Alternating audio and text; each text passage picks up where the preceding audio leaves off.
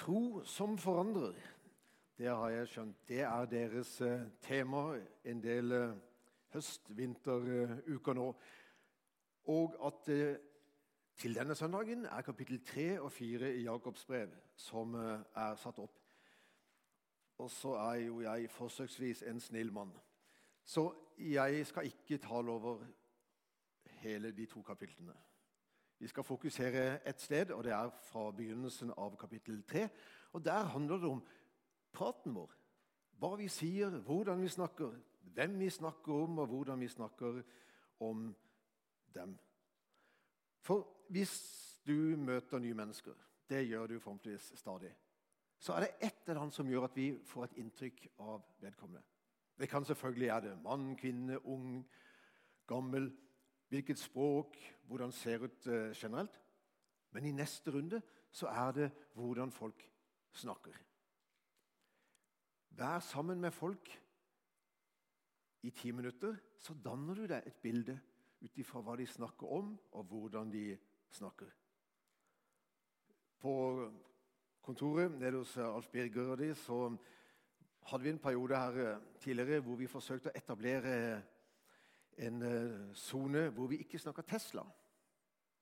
For der er det altså en del som har uh, veldig sterkt fokus på bil, og da er det Tesla som gjelder. Og Vi andre som syntes det var artig å snakke om andre ting, vi sa ok, vi tar et annet bord bare. Det er greit. Noen er hekta på bil. Noen er hekta på idrett. Noen er hekta på barnebarn. Og kanskje noen oldebarn. Du merker veldig fort da av hva folk er opptatt av, hva som engasjerer dem. Og så vil du merke at det er noen mennesker som du syns det er så godt å være sammen med. For det er liksom positivt og oppløftende, det som kommer. Og så er det noen folk som du tenker at nå må jeg virkelig ha overskudd for å være sammen.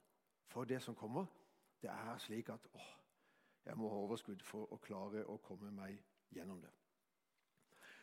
Jakob han er opptatt av praten vår, hvordan vi snakker. Og han eh, skriver i det første avsnittet av kapittel 3. Alle snubler vi ofte. Den som ikke snubler og feiler med det han sier, er fullkommen og er i stand til å holde hele kroppen i tømme. Vi legger jo bissel i munnen på en hest for at den skal lyste oss, og da kan vi styre hele hesten. Ja, selv store skip som drives av sterke vinder, kan med et lite ror styres dit styrmannen vil. Og slik er det også med tungen. Den er en liten kroppsdel, men kan skryte av sin store makt. Ja, en Liten ild kan sette den største skog i brann. Også tungen er en ild. En verden av ondskap blant våre lemmer. Den smitter hele kroppen og setter livshjulet i brann. Og selv blir den satt i brann av helvete. Alt i naturen, både ville dyr, og fugler, og krypdyr og fisk, kan temmes og er blitt temmet av mennesket, som selv er en del av naturen. Men tungen makter ikke noe menneske å temme.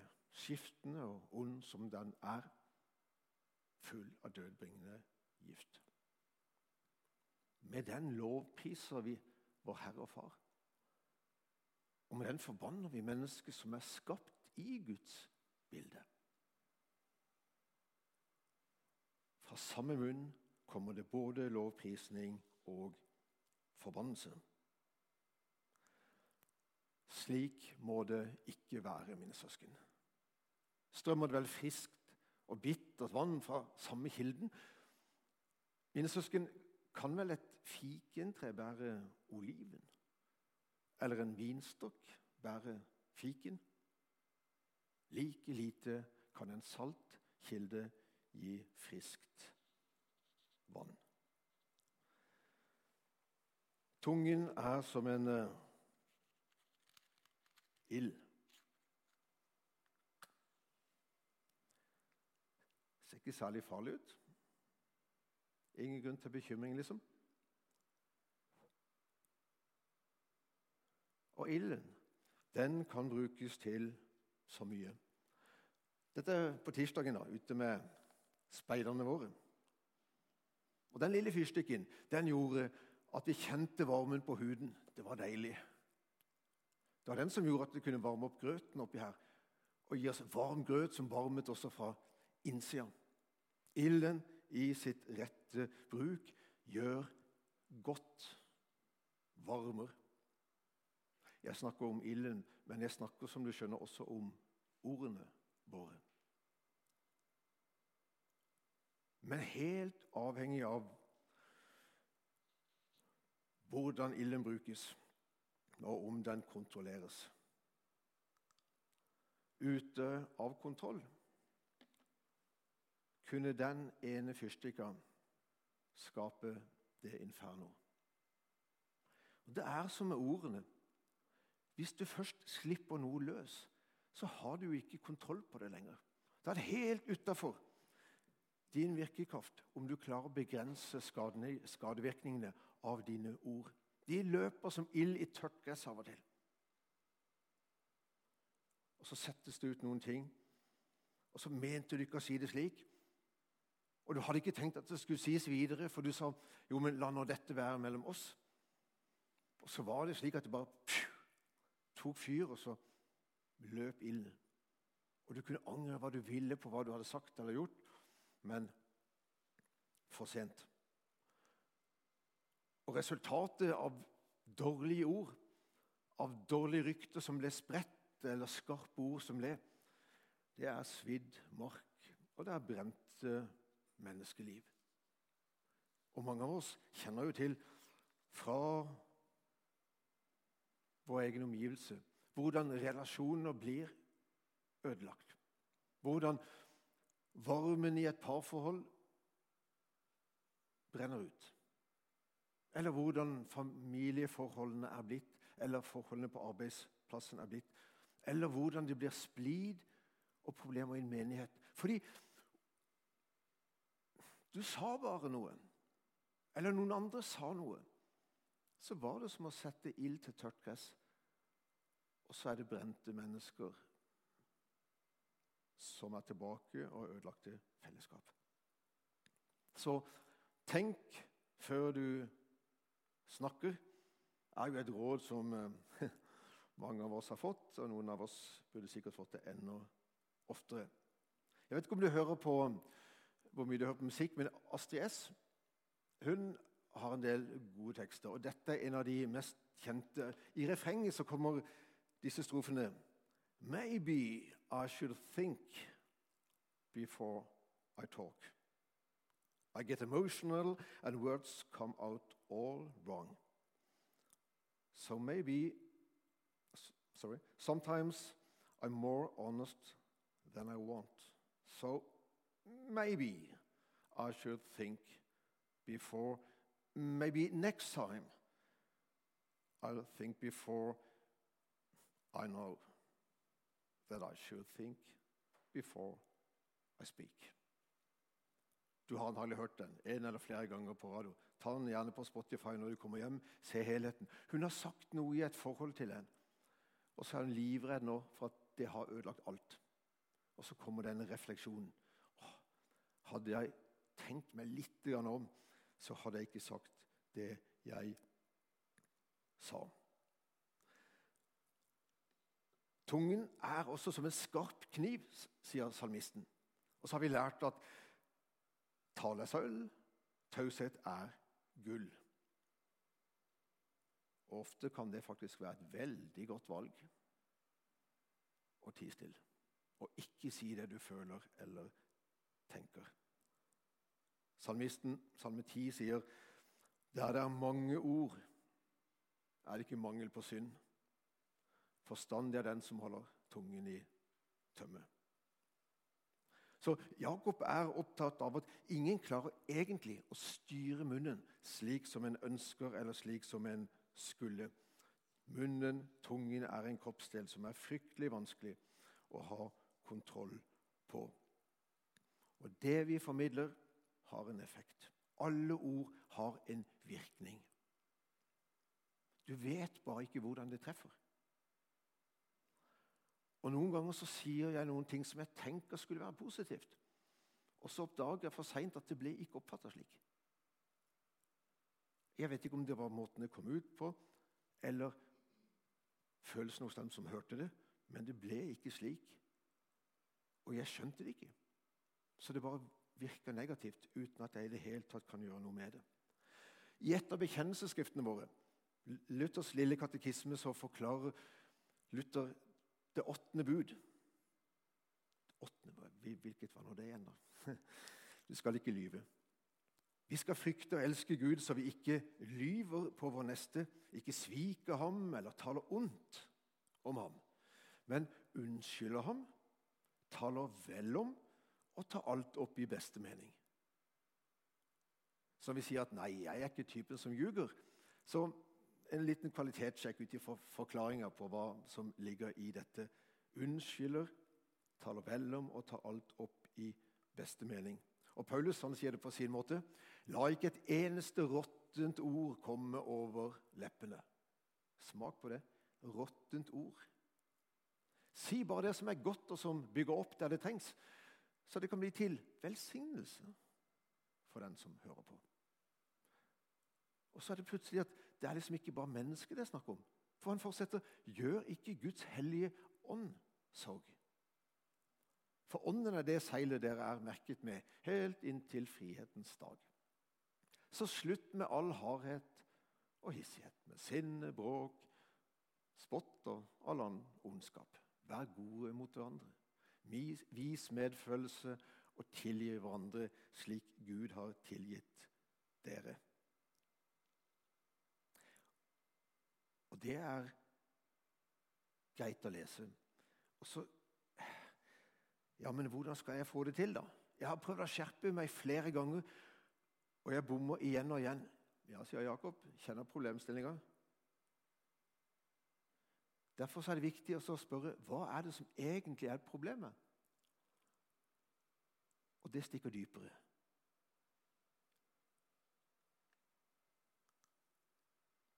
Jesus sier det slik Ta et tre. Enten er det godt, og da er også frukten god. Eller det er dårlig, og da er også frukten dårlig. Treet kjennes på frukten. Og til de fariseerne som står rundt, så sier han ganske tydelig Ormeyngel, hvordan kan dere si noe godt, dere som er onde? For det hjertet er fullt av, det sier munnen. Et godt menneske henter fram godt fra sitt gode forråd. Et ondt menneske henter fram ondt av sitt onde forråd. For det hjertet er fullt av.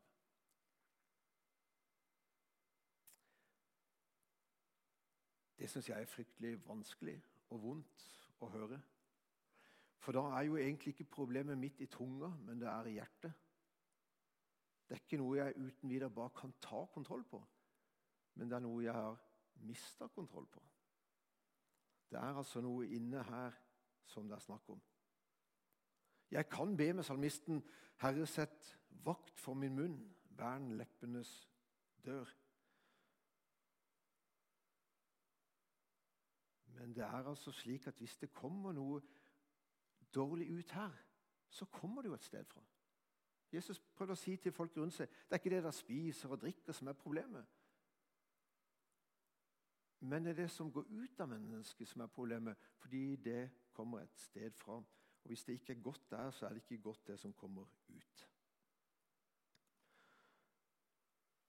Så problemet sitter kanskje i dypet.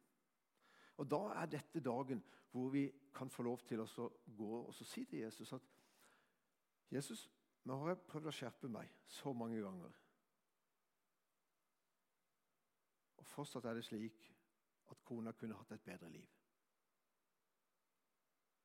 Fortsatt er det slik at det kunne vært bedre å være min kollega. Jeg forsøker og jeg forsøker. Jeg har visst ikke viljestyrke nok, jeg har visst ikke kraft nok.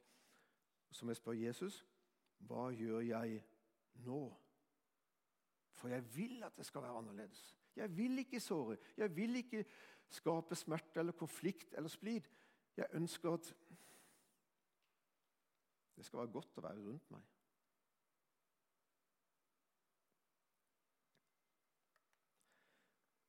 Vi avslutter med noen kjente vers fra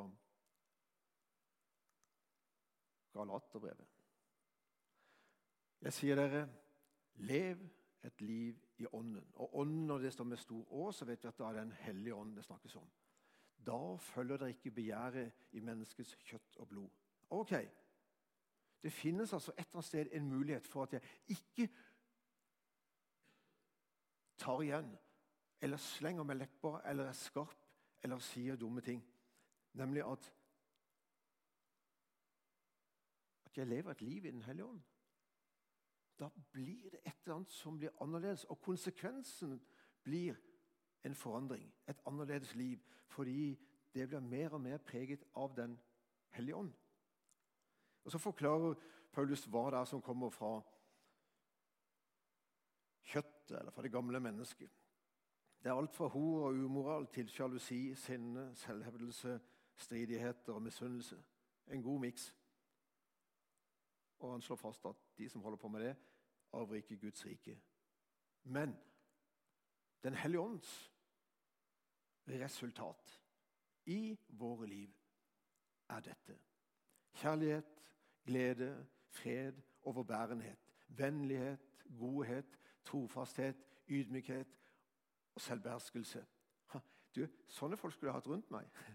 Alle på jobben skulle vært sånn. Og alle i familien skulle vært sånn. Det er jo et fantastisk bilde av et menneske.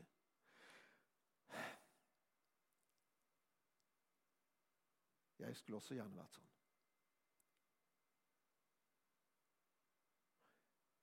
Så ser det ut som det er en mulighet, men den muligheten ligger ikke i min vilje, men ligger utafor meg. Og den ligger i Den hellige ånd. Men så er det merkelig at Den hellige ånd er ikke bare utafor meg. For Den hellige ånd har jeg fått ved min dåp. Og den lever nå i meg. Så det er en mulighet til en forvandling.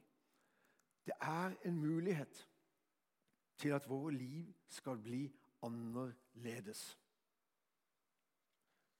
Og Paulus oppsummerer det litt slik.: Lever vi ved Ånden, så la oss også vandre i Ånden. Og da kommer forvandlingen ved Den hellige ånd.